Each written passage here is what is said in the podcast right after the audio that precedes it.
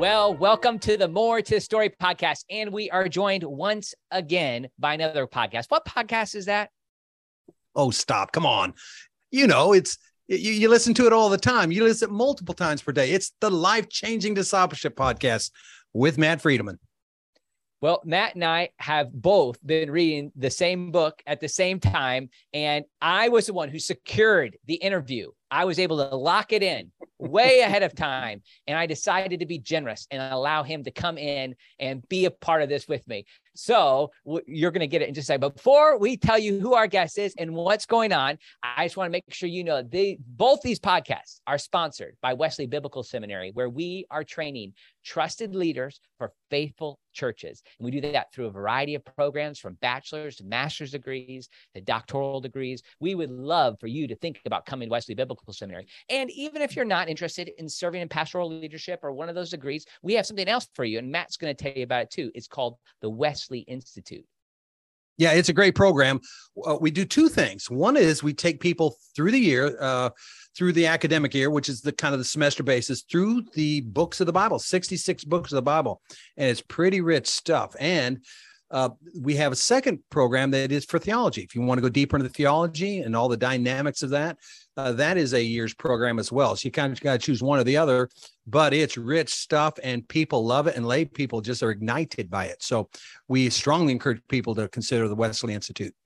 And you can find out about more about both of these things, academic programs at Wesley and the Wesley Institute at wbs.edu. Also, I want folks to know I've just had something that's come out just recently. It is a six week study of the book of Jude called Contender. And this is a video based curriculum that people can use in small groups, Sunday school classes, Wednesday night Bible studies. It has discussion guides, bonus content, but it's helping people realize the importance of how we respond when heresy is confronted, confronting us, and the call to contend for the faith once for all delivered to the saints. So you can find out about that at Andy Miller the third, AndyMillerIII.com. Matt's going to say something there. But I could brag on it because oh. uh, Andy is presenting this material at my church on um, Wednesday evenings, and they're loving it. So, uh, in fact, the crowd is growing week by week. So, thanks, Andy, for uh, putting so much time and effort in studying Jude for us so we can glean your insights. Thank you.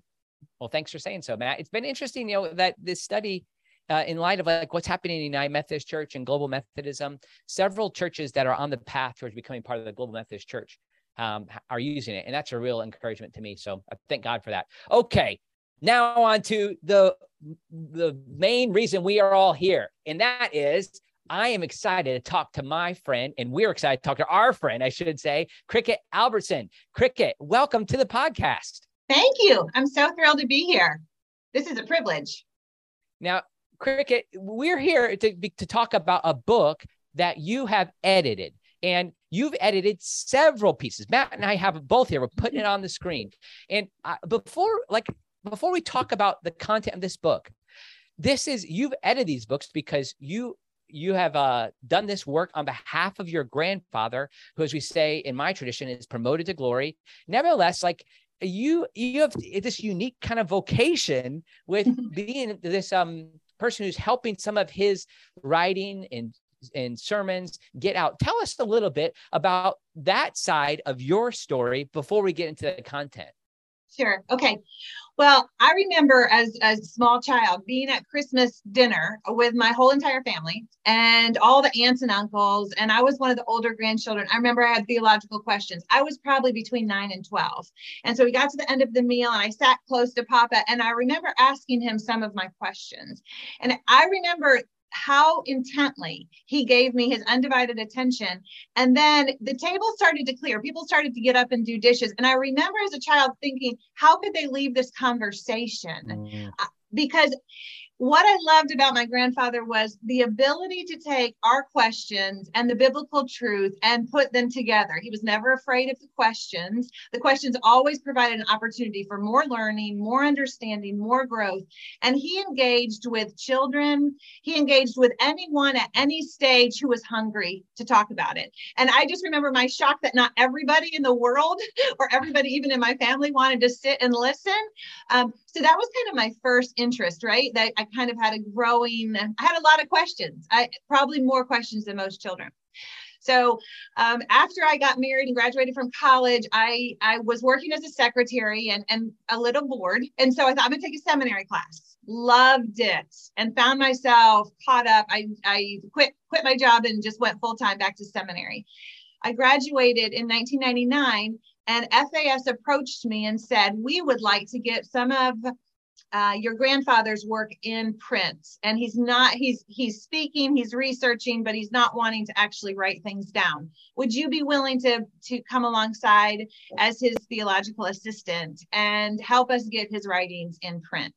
And so i started let me interrupt you real quick cricket. Yeah. I'm sorry sorry to do so. Yeah. um i want you to pick up right where you left yeah. off in a second. Yeah. so your grand i didn't say it. Your grandfather was Dr. Dennis Kinlaw, who served as president of Asbury University three separate occasions, and then the founder of what used FAS, the Francis Yes. Asbury Society, which if you fo- follow this podcast and if you're interested in the type of things Matt and I talk about, you probably should know who Dennis Kinlaw is. If you don't, eh, we we want to make sure you find out about him. So okay, so F, you you started working for FAS as his theological assistant. Okay, sorry to interrupt you. No, no, no, no, no. And thank you for for clarifying. So, and the Francis Asbury Society, he started to really promote what holiness is and to send out evangelists in the churches.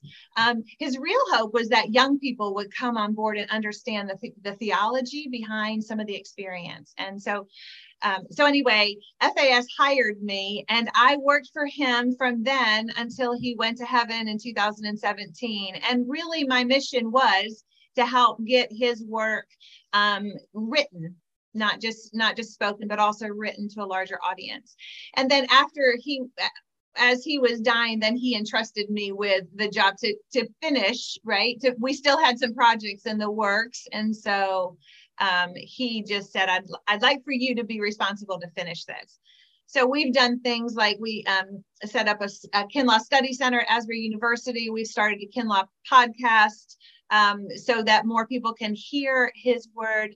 And it's not really, um, I mean, it is sweet because I'm his granddaughter, but I think it really is because of that understanding that um, biblical word is big enough for for the for the culture of any day right? And and the we're, we don't have to be afraid.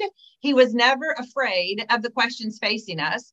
And as he went back to the word um, then there were the answers began to unfold. And and i think that's what i'd like to share even with the next generation that we don't have to be afraid.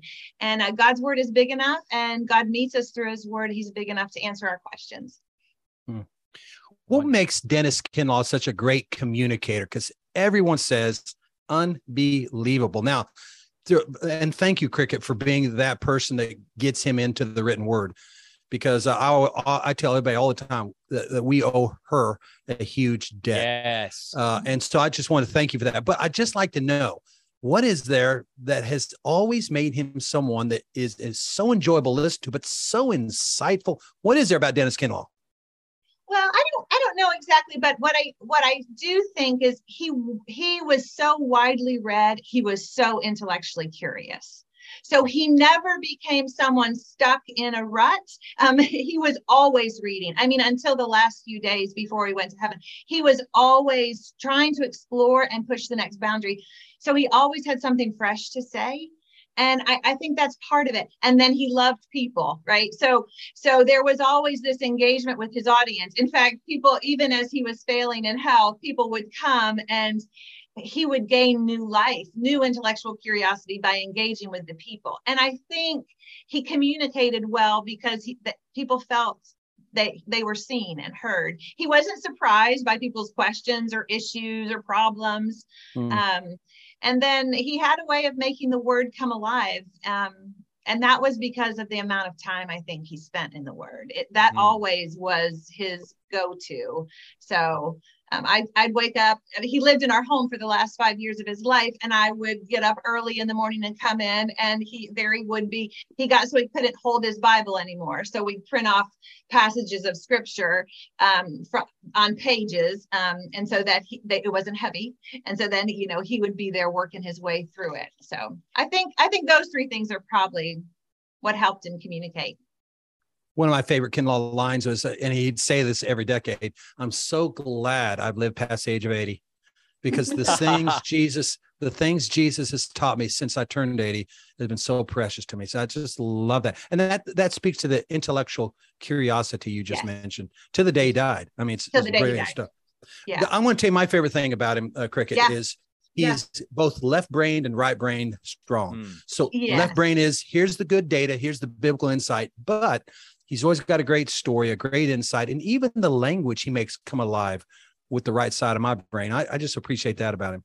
Yeah, absolutely. There was a creativity and an ability to an ability to take really academic um, issues and then and then talk about it in the way that a layperson could understand or a child can understand. I mean, that's what drew me in, right? I was asking what I thought were big questions. Probably they weren't, but he could take real um, theological answers and make them tell them in such a way that a child was mesmerized. I remember leaving his house and thinking, "Oh, the world is bigger and brighter." Wow. Wow. And I thought that is what I think became. I thought those are the kind of leaders we need, right? So uh, they inspire in a child or in a young person or in a college student, like, oh, God's at work and and and his world is beautiful and it's good and he's in control. And so there was never anything but um there was never anything but a hope that was was built in his trust in Jesus. So I loved. I started to note how many times he would say these type of things just in this book that you have that we're going to talk about in a minute. But I remember listening to him and talking to him and seeing his genuine curiosity. You know, you and I were talking before we got on here about the importance of like looking at life as an adventure. But he would he'll say, for instance, like on page forty four, it's he says this. It's so interesting to me, or I I never saw this before and, yes. and maybe even maybe he even a little bit of a, the Kinlaw laugh that would come up, like it's a little bit of a giggle, and then you realize th- here's a person that has been in like I've heard his name my whole life, like mm-hmm. on a regular basis. Like to me, there was no difference between William Booth, John Wesley, C.S. Lewis, and Kinlaw. They were all same level, like as much as my dad used them in his own preaching. So, but but but then when I got to be around him, he's like he would say things it's so interesting to me, or I find it interesting. Uh, I never saw this before.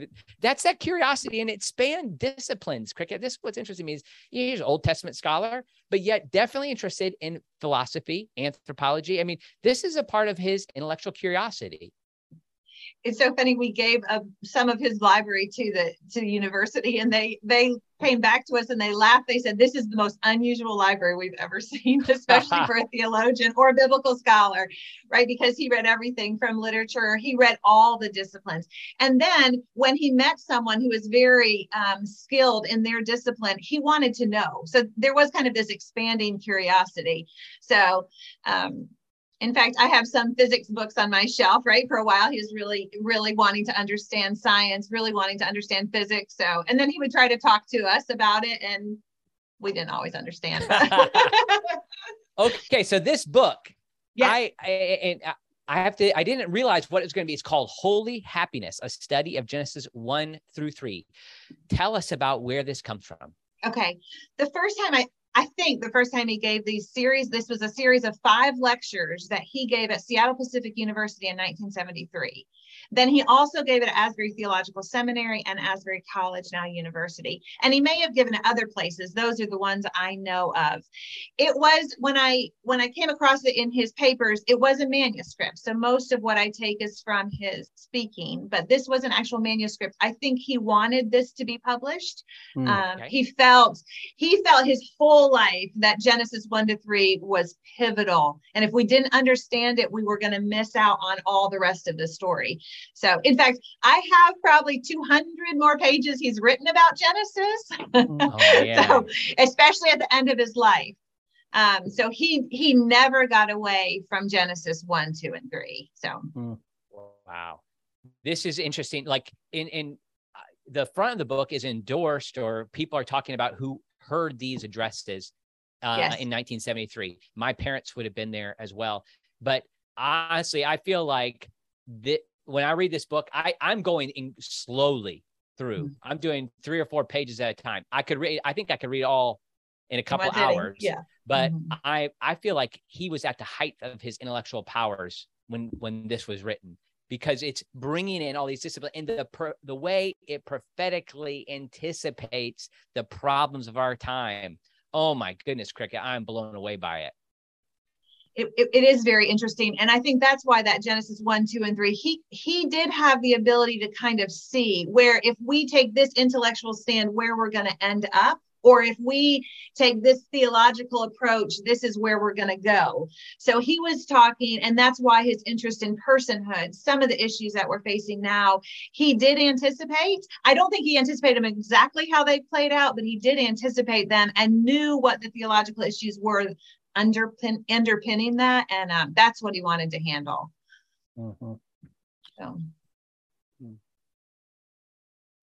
I want to um there, let's just start the, in the book all together here. Matt, how about you and I go back and forth? I'll get I'll get another question in and then you come next. We didn't exactly plan this out, but I, I didn't want I didn't want to get in the way of Matt either because that's a dangerous that's a dangerous place. Oh my. So the, one of the things I, I found interesting, and, and, and, those who haven't seen it too, there's other books that Dr. Kinlaw has uh, has done. One that I found really helpful that John Oswalt edited is lectures in Old Testament theology, and he talks about this there as well. But the distinction that's needed in the I thou relationship. Why was that so important, and why does he see that as a key move that's made in Genesis one, two, and three? Well, I think that that per, this was always such a focus to him that we keep the personal relatedness that we are persons made in the image of a personal God, a tripersonal God. So it can never become an abstraction. Our relationship can never become a, a third person relationship. As soon as we start talking about God, whether in theology or preaching, as soon as he becomes an abstract, we've lost it. And I think that's what he felt happened in the garden and so, how to keep the personal presence of Christ always um, as the pivot for for followers of Jesus. So never defending the faith, never just simply presenting the gospel. Always, are we living um, personally face to face with Jesus? Mm. Um, and that I think was the essence for him that he never wanted, no matter how academic we became, he became. He never wanted to get away with the personal presence of Christ. Hmm. We're talking about Dennis Kinlaw's book, uh, Holy Happiness, a study of Genesis 1 to 3, edited by his granddaughter, Cricket Albertson. And Cricket, one of the things that's interesting to me here is the title of the book. If I'm thinking now, I'm just thinking here, if I'm going to name a book mm-hmm. after Genesis 1 to 3, Holy Happiness is right. not what's going to be immediately evident to my brain. So tell me about that. What, what what's okay. going on here? It's his phrase. He he uses it in this manuscript. So this was his phrase. I wouldn't have been brave enough to do it, but it does fit. I'll tell you why. He believed holiness was what we were created for, right? Holiness is what so the ha- and he also believed that is that as creatures, right? There's this sense of the goodness of creation. So the world is not in Papa's mind, the world was not evil and going to hell there was this sense of god created a good world. And mm-hmm. if if if we if we were who god wanted us to be there would be a beauty and a completeness and a happiness. So i think both of those things kind of the telos of what we were created for we were made to be in god himself and god was made uh, god created us to live in us. He created us that big and that is happiness. That so, union is is what we were made for. So that wholeness, I think. I'll just read a so, sentence here from from uh, the Dennis Kinlaw uh, tome here. The the climax of the whole creation is so that God and man and woman could meet each other every afternoon in the cool of the day. Yes. I love that truth. He says the climax of creation is fellowship and communion together with God. That's just beautiful stuff. And I'm not and sure I and I think he would say that's happiness. I think that's what he uh, would yeah, say. Yeah, yeah, No, that that's yeah. the next line. That's holy happiness. That's happy that's holiness. Holy. Yeah, beautiful stuff. And then I think he would say, I did debate. Do I say happy holiness or do I say holy happiness? Mm. And I went with holy happiness because um because I believe that that he saw this kind of wholeness to the human life it was not just a spirituality, it was not just a spiritual something that God wanted to do in us. It was the whole um, incarnational life of God dwelling in us and us becoming who He created us to be. So. Hmm. That was kind of my I'm call. sure that uh, Matt Friedemann and Andy Miller would never do this from a pulpit. Well, we probably have. And that is like, it's a great line to say, God doesn't want you happy. He wants you holy. Right. This flips that on its head. Yeah. Well, and John Wesley had a famous phrase that way, didn't he? I mean, he's it was Wesley that said, "If you want to know what it's like to be holy, it's happiness. If you want to know," I mean, that was a that was a Wesleyan line. Yes. But what I love about that is pretty much what it means is holiness is the abundant life, Yeah. and I think that's what he uh, uh, Dennis Kinlaw points out in these uh, first couple of chapters of Genesis is this is the way it was meant to be, and this is the life of abundance, which is a lot of there's a lot of fascinating uh, things about that cricket because what it means is things like work.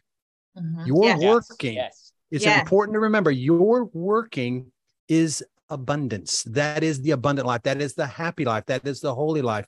And I love what he does with that in the book. Uh, just on the on the point of work. Yes. Yes. I love the, in the on the point of work where he comes in and I this is the type of thing that uh, your grandfather did and you brought it to us. It saved me a decade of thinking. and like I, I think it would have taken me a long time to draw the connection between sin and inertia. So on page 48, he Mhm. you he I say you and cricket I mean I can't help but think like you're you're kind of helping bring this along like you're you're birthing this process and I, I appreciate so like he's he says inertia is my problem and yours it's the universal human problem that keeps us satisfied with doing less and with the status quo rather than pushing forward and working hard to explore and claim new territory. That- that's a part of this call to happiness right cricket? Yes, absolutely. Because I think he believed he believed in order to be a whole person, right? In or is to do the work that God has created us to do. And happiness comes when we're when we're re- rightly related to him and then when we're doing what he's asked us to do or, or, or created us to do. That's when fulfillment comes. You know, his his vision of heaven was, and as he got older, he said, Now, this is what I want to happen. I just want to be sitting at, I just want to wake up uh, in heaven and be sitting at my desk with all my books behind me. And I want Jesus to just come and tap me on the shoulder and say, Get to work, Dennis, there's more to do. And that was his vision of heaven, that there would be work to do even in heaven. More things to discover, more things to learn, more things to know about God. And uh, so always, always that was a driving force for him. Yeah, It's hard to read Kinlaw and not realize or not feel, and I think you've already articulated it with just in your personal relationship with him, Cricket, just how special you are. You know, Mm. that I am special in the kingdom. It's not a matter of self worth or self esteem or I love me. It's just a matter of God meant me to be special. And I love what he does with uh, Psalm 8 with that in particular. Uh, Yes. it- that's kind of a cricket help me out here, but I think that's kind of a special gift that he has. You hear him, you read him, you think you, you feel like I'm special yes. because of God. I'm special. and he ha- he had a beautiful confidence in God's love for him and he believed that that was how everybody felt about God. I mean, or how everybody he he wanted everybody to have that. He sensed this. He, I think he sensed God's pleasure, and I, I think he wanted to communicate that to every person. God is pleased. God is delighted in you, and uh, God made you for a purpose. And I do think that's why people would come and want to kind of be with him, right? Because all our disordered views of God, um, he he kind of and that's that's what he says and let's start with jesus right? He says if your view of god is wrong your theology is going to be wrong all the way down and then how you practice it.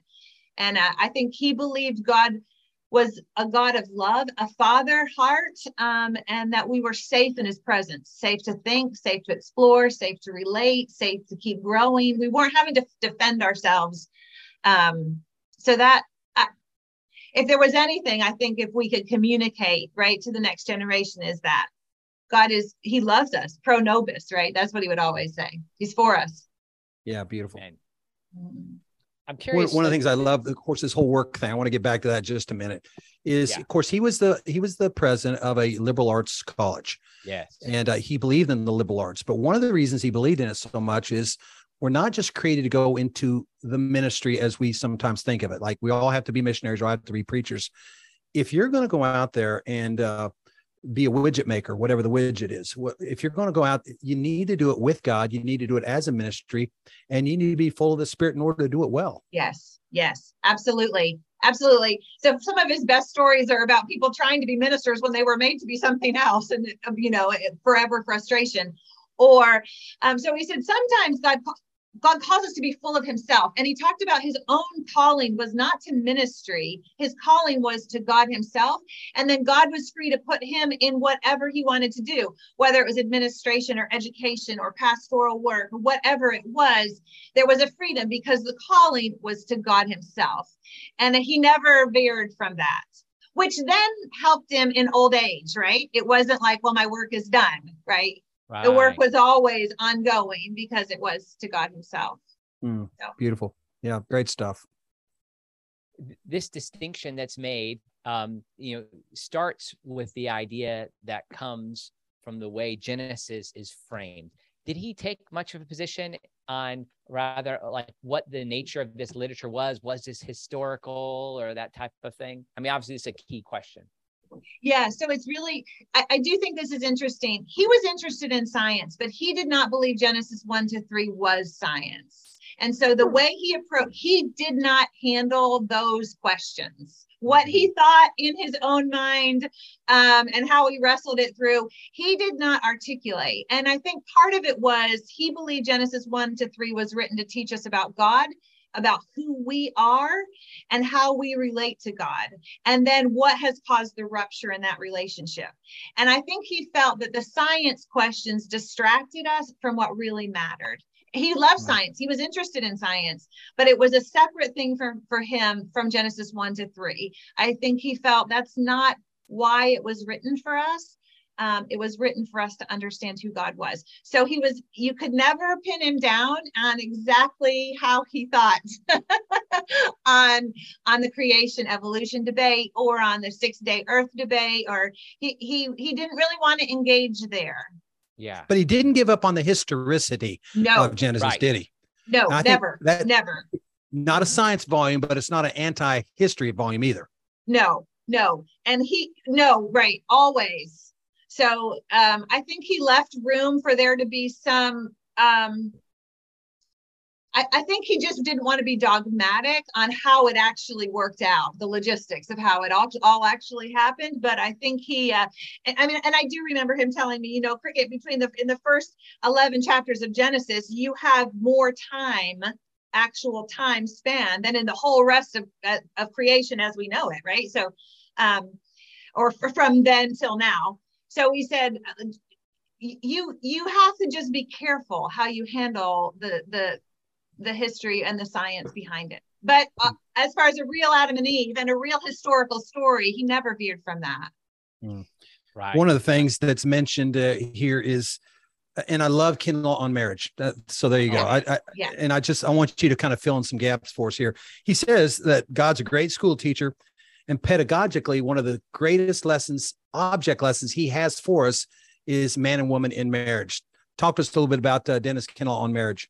Yes, well, he he did. You know, he talks about these eternal patterns, and he believes that this union in difference is a symbol um, of of our our of the triune reality. Right? There's there's un- difference in unity, and and there's the perfect unity but difference but also between our relatedness to god. So um, there's in the incarnation you have god and man in one human being. So difference in unity he believed was an eternal pattern and he believed that a husband and wife mirrored that reality.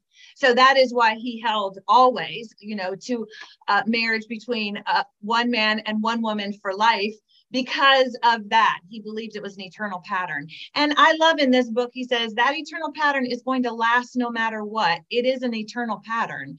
Um, so that for him became kind of the the beauty was in the difference and then that it was an image uh, that we were made in in in god's image so hmm, and it's Beautiful. not that marriage itself lasts forever. He even highlights that that you know it, it's always kind of a little sad to me to think I won't be married to Abby in eternity but but the but it's the pattern tell what is right. that pattern like the, it's a unity and diversity I think the unity and diversity that you could have one within oneness, there can be difference. Yeah. And so you can come together with one that's not like you. And there can be a unity, a unity of heart, a unity of mind, a unity of love, a unity of purpose.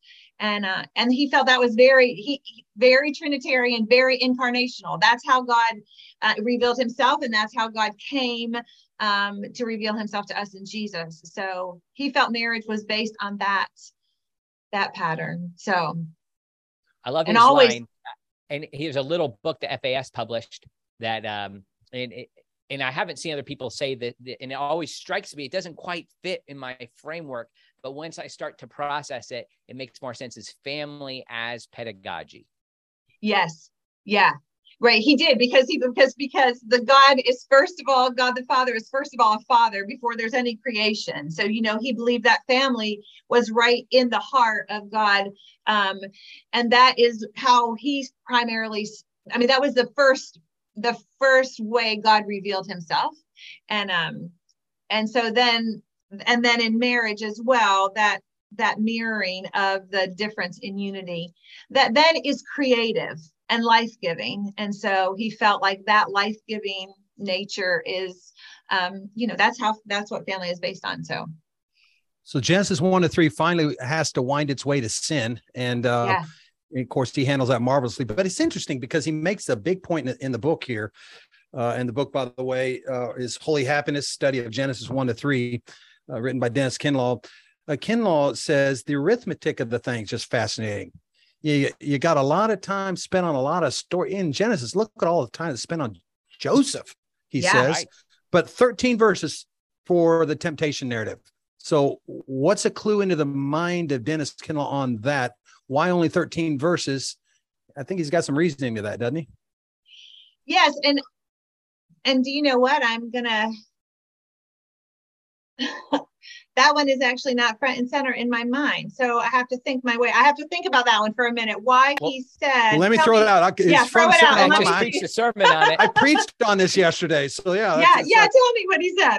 it's on page it's on page 74 there, but yeah, he just says, listen, it, uh, Joseph gets all these chapters at the end. And and yeah, Joseph was pretty important, but what's more important than sin entering into the world? And he, he just kind of has some reasoning there. I think it's fascinating. Right. So one person, right, who is fully God's and his role in in human history, right, becomes pivotal. Um, is that is that what you're thinking? Well, just the, the 13 verses given to the temptation narrative. Yeah, that's it. You got yeah. you got the creation narrative in two chapters. You've got Joseph at the end of Genesis, and 13 verse. Listen, that that's kind of impactful. Why only 13 verses? Yeah. And I think he makes a case if you get if you so if I'm putting together the Bible, like anybody asked me, Andy, but if I'm putting together the Bible, I'm Matt, putting a whole book on that story. I'm, I'm giving you a whole. I'm going to yeah. call it Lucifer or whatever. I'm going to call it because I'm fascinating. Everybody, and that's the problem. And that's yes. what the Denskin said. That problem is, yes, yes. is the fascination that comes with, with that evil. topic. Yeah. If you give it more than 13 verses. Yes. Yeah. And he like uh I think he refers to Milton in Paradise Lost. He doesn't want to spend any more time yes. on on evil than than than God does, right? So he wants and that's why probably the Joseph story or some of those longer stories, one man who who wholly follows the Lord is worth um is worth the time it takes to tell his story. Mm. So mm. well another area where I felt like uh, I was saved a decade of thinking and uh okay I, I'm in I'm in a this autobiographical comment I'm in this this phase where what's going on in the United Methodist Church and emergence of the Global Methodist Church, and even my own uh, connection with the Salvation Army as I've stepped out of Salvation Army officership last year, now serving here, is that I've had I've started to have a little more cynical view of institutions, and maybe I've been a little hard on them, and I certainly have. And those who follow my podcast might say I've been too hard. I don't know, but nevertheless, like I'm in in this position and and I, I'm just struggling through that. And then I got hit in the face on page 56, where uh, he, he exposes this idea that, yeah, there's this anti institutional emphasis that we all might have. But then he says that don't forget that in Eden, in Genesis 1, 2, and 3, we have the foundation for institutions. These, he said, these institutions do not come out of memory, but out of the very necessities of human life. And so then he highlights three key institutions. And I know Matt's really passionate about these, but the home, the church, and the state. So there's this pre-political reality of highlighting these things. Talking about like the, the role of these institutions. We already hit a little bit with marriage, but I'd like to hear a little bit more. Well, I think they're I think they're based on the kingship of God, right? That he is he is king, the fatherhood of God, that he is family, and then the marriage supper of the Lamb, incarnation, that wedding metaphor. So he did believe, but he did believe that God presents himself as Lord of all, as King of all. So there is the establishment of authority, there's the establishment of order, there's an establishment of work, there's the establishment of what it takes for life to happen together in community and it's it happens in the garden um, which i think is very interesting. And then family and and marriage come come later but um yeah I, I think that's a beautiful image right? And that it's right there at the beginning. There has to be some order in how we live together under his rule. And where yeah. we first learn that order uh, is in the family right? Right. And i think uh, dennis kinlaw says in another book he says that's where we learn that law discipline, righteousness is not antithetical to love and compassion and to tenderness. Where Absolutely. we first learn that, or where we first ought to learn it, is from our is life with home. mom and dad. Yeah, absolutely, absolutely. Right. He would tell that really good story about stealing a silver dollar from his dad, and uh, his dad brought home a silver dollar, and he was showing it to him on his hand, and and Papa took it and was looking at it and didn't want to give it back, and uh, and so his dad gave him a big a big lecture on property rights that it wasn't his to take. But it was that kind of you could be loved 100% and yet taught what is right and good and true and and in a safe context. Mm. so. Beautiful stuff. I yeah. use andy i use a lot of this kinlaw data in my class in discipleship in the home and particularly on uh, the whole marital stuff. So uh, cricket this stuff has been hugely invaluable to wesley biblical seminary for decades. Yeah, uh, it's just been beautiful. And just as a just a personal note here as well, Andy, uh, cricket. Um, her dad has been my main mentor in life, as well as uh, cricket's mother, Beth Coppedge, uh, mentored my uh, my wife, and so just wow. this huge thing. It, it, this is very personal to me, but what I what I love about this is it's it's just this data has impacted so many people across the years. It's just beautiful stuff, Cricket. Thank you. But uh, in large measure because of you, you put it in yeah, print, thank so you, Cricket. Lots of people could hear it. See oh, it, it. my joy. This has been my joy. it's a it's a beautiful way that you're stewarding this legacy, and I think all of us would have probably wanted him to write more, maybe even write some uh, academically but yeah. in god's time like this is how this is working like honestly you could you could not he could not have imagined in 1973 when he presented these lectures how relevant they would be right. in t- 2022 yeah. right I mean, the type of things he's talking about sexual differentiation mm-hmm. gender mm-hmm. uh human sexuality the nature yes. of like us being able to find ourselves in relation to god this is this is um, i feel like th- they probably couldn't have understood what this would mean for them when they heard it in 1970. No, no, he, yeah, you're right. And that's why I felt as I read it, I thought, oh, can this be published today? And then I thought, oh, this has to be published today. Critical issues. Critical yeah. issues.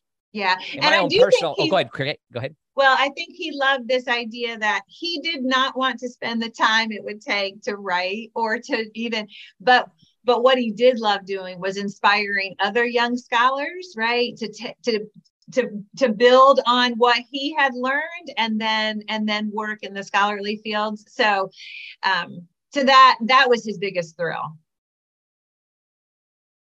My own personal side too is um my my my grandfather when he came to asbury was sent to the kitchen where the bakery where your grandfather was uh overseeing that. Maybe as a year or two older than my grandfather and then they had a lifelong friendship. And my served on the board uh, my grandfather stood on the board at Asbury University for several years. Then, but then I had my own uh, personal interaction where I have a, a, a, cassette tape recording me with three hours with your papa, and oh. uh, it it is uh, one of the treasures I have. My only thing is I'll never play it for anybody because I can't believe all the things that I said. I was so embarrassed around it, and he was so patient with me.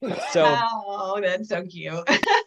There was this key moment I remember where I had um, he was he kind of came to a climax. He's like, if you want to know what holiness is, there's this clear moment where, yeah. I'm, oh, I'm listening, and he said, if anyone should come after me, let them. And I wanted to show him I knew some stuff, and so I said, take up his cross and follow me. And before I got the words out, he was shaking his finger, and then he po- pointed it right in my chest. I'll try and point it at my camera. Yeah. And he said, and I just can I can still feel it like hitting me. He said, deny himself, Andy deny himself. Like I skipped deny himself, and and and such a key theme that yeah. is in, in the doctrine of uh, that that he purported and and shared so often. So yeah, well, I cricket. love- Thank you. Is there anything else you want to say about this book, or um?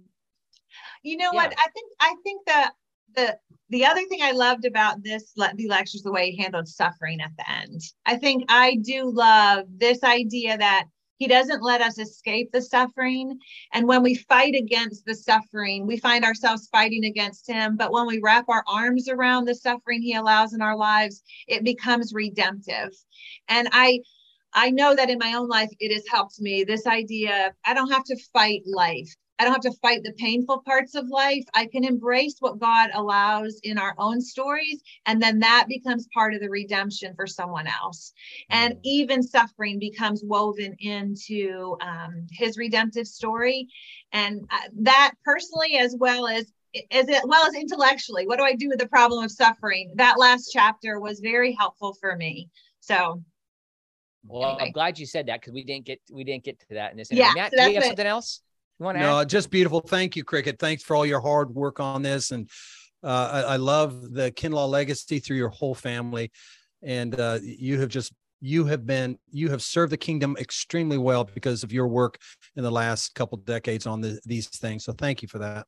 thank you. And thank you for sharing it with others. That makes me excited. Hey, listen, I am. I'm telling everybody, go, go get it, go get it, go get it. So the book is Holy Happiness, a study of Genesis one to three, and written by, well, it was spoken by Dennis Kinlaw. It's put down in a print by his beautiful granddaughter, Cricket Albertson. So thank you, Cricket, once again. Absolutely. And Thank cricket, you we want to say to you, make sure I know, like, I love that you take your grandfather's thoughts, but I know you have some things you need to say too. So we want to, okay. I want, I want to see the the book from cricket. Now, Okay, perfect. I'll keep working.